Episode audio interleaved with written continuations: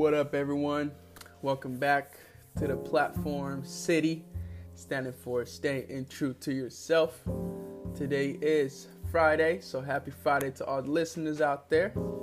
On today's episode, I will discuss a few things on how we are unquestionably unique and what we can do to ensure we facilitate ourselves into enhancing our community and at large humanity.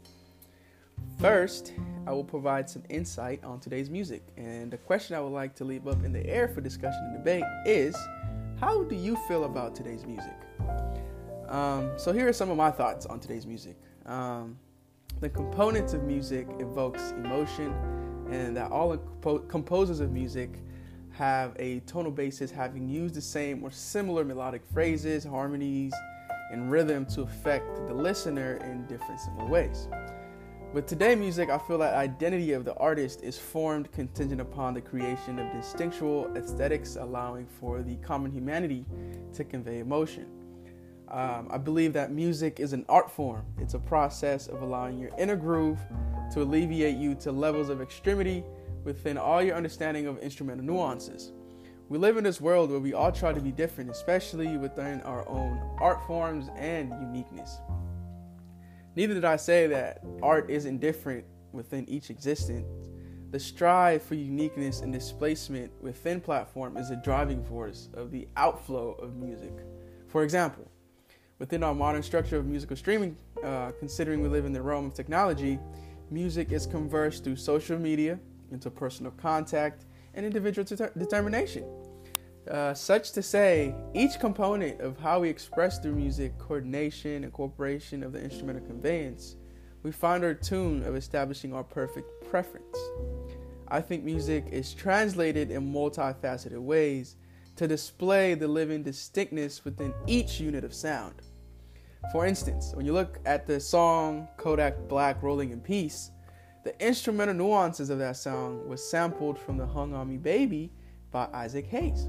However, Kodak Black sampled the rhythmic tune, yet incorporated his own influences and personality within the apparatus of the tune.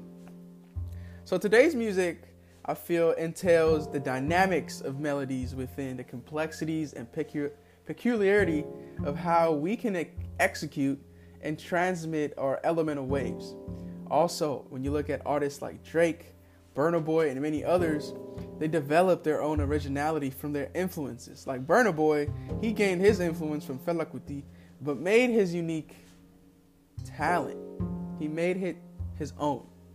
So in essence, your voice is elite of your instrument as a rapper, and you have to make everything happen with it. There are many ways to break down a style into component parts, but they are subsumed into a unique flow relevant to you as the artist or to the instrument being played or created. That's who we are. As music develops, we all develop into understanding the purest versions of each other.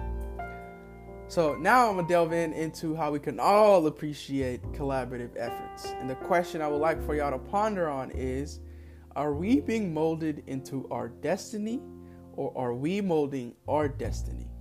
So with that said, here are some things or some thoughts that I have on that. Nobody has a predestined destiny. We all live within the realm of limitations. I have yet to find my purpose within some things that I do. However, through coexisting platforms, reflection of individuality proves to be essential. Experience equates to knowledge. Thus, there's clarity of destiny is entailed within its specificity of interest. We can question our precedents. However, creation of one's path or destiny could be challenged and established in the molding of destiny. Like, who is to say that there was another person who was supposed to be like Isaac Newton? We don't know that. He became Isaac Newton because of what he did and who he believed himself to be. So it gives me difficulty to provide a really clear answer, explanation, or elaboration, considering I don't know what we define to be destiny of own and the process of finding one destiny, because I have yet to find purpose within my life in some things that I do.